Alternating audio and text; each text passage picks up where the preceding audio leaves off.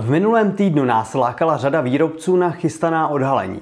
Motorola si připravuje stylus, Huawei spouští předprodej a TCL chce dobít střední třídu. Tak vítejte u M-News. Partnerem pořadu je mobil pohotovost se svojí službou koupíš, prodáš, splácíš rozdíl.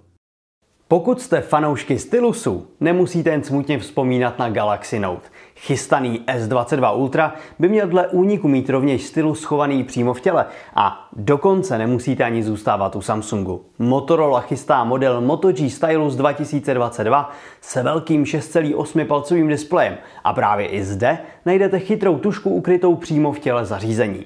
Výrobce také sebevědomně mluví o dvoudenní výdrži na jedno nabití. Na další informace si však musíme ještě počkat, ale k plnému odhalení by mělo dojít již brzy.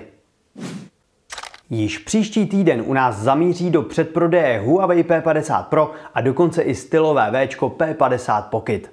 Telefony této značky tu kvůli sankcím nemají úplně snadnou pozici, hlavně kvůli absenci Google služeb a obchodu s aplikacemi Play. Stále se však jedná o vynikající kousky, které patří ke špičce, třeba v oblasti fotografování. Další nevýhodou je teda taky absence 5G konektivity. Během předobjednávek však získáte zdarma bezdrátová sluchátka. Na P50 Pro si připravte 29 990 korun. Model Pocket zatím českou cenu nemá, ale bude to ještě o něco více.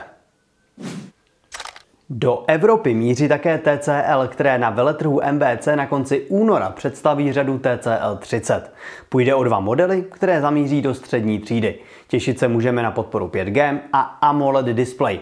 Trochu archaicky však působí kapkovitý výřez. Hlavní fotoaparát má mít 50 megapixelů a oba modely se mají lišit v použitých procesorech. Nakonec si dejme jednu kontroverzi. Zimní olympiáda v Číně se blíží a jako by nestačilo, že ji pořádá totalitní země a navíc v průběhu pandemie, tak je novým strašákem i oficiální aplikace. Všichni účastníci hry ji musí mít nainstalovanou a logika je zatím poměrně jasná. Pomůže například při trasování kvůli nákaze. Bezpečnostní experti však začali upozorňovat na řadu nedostatků.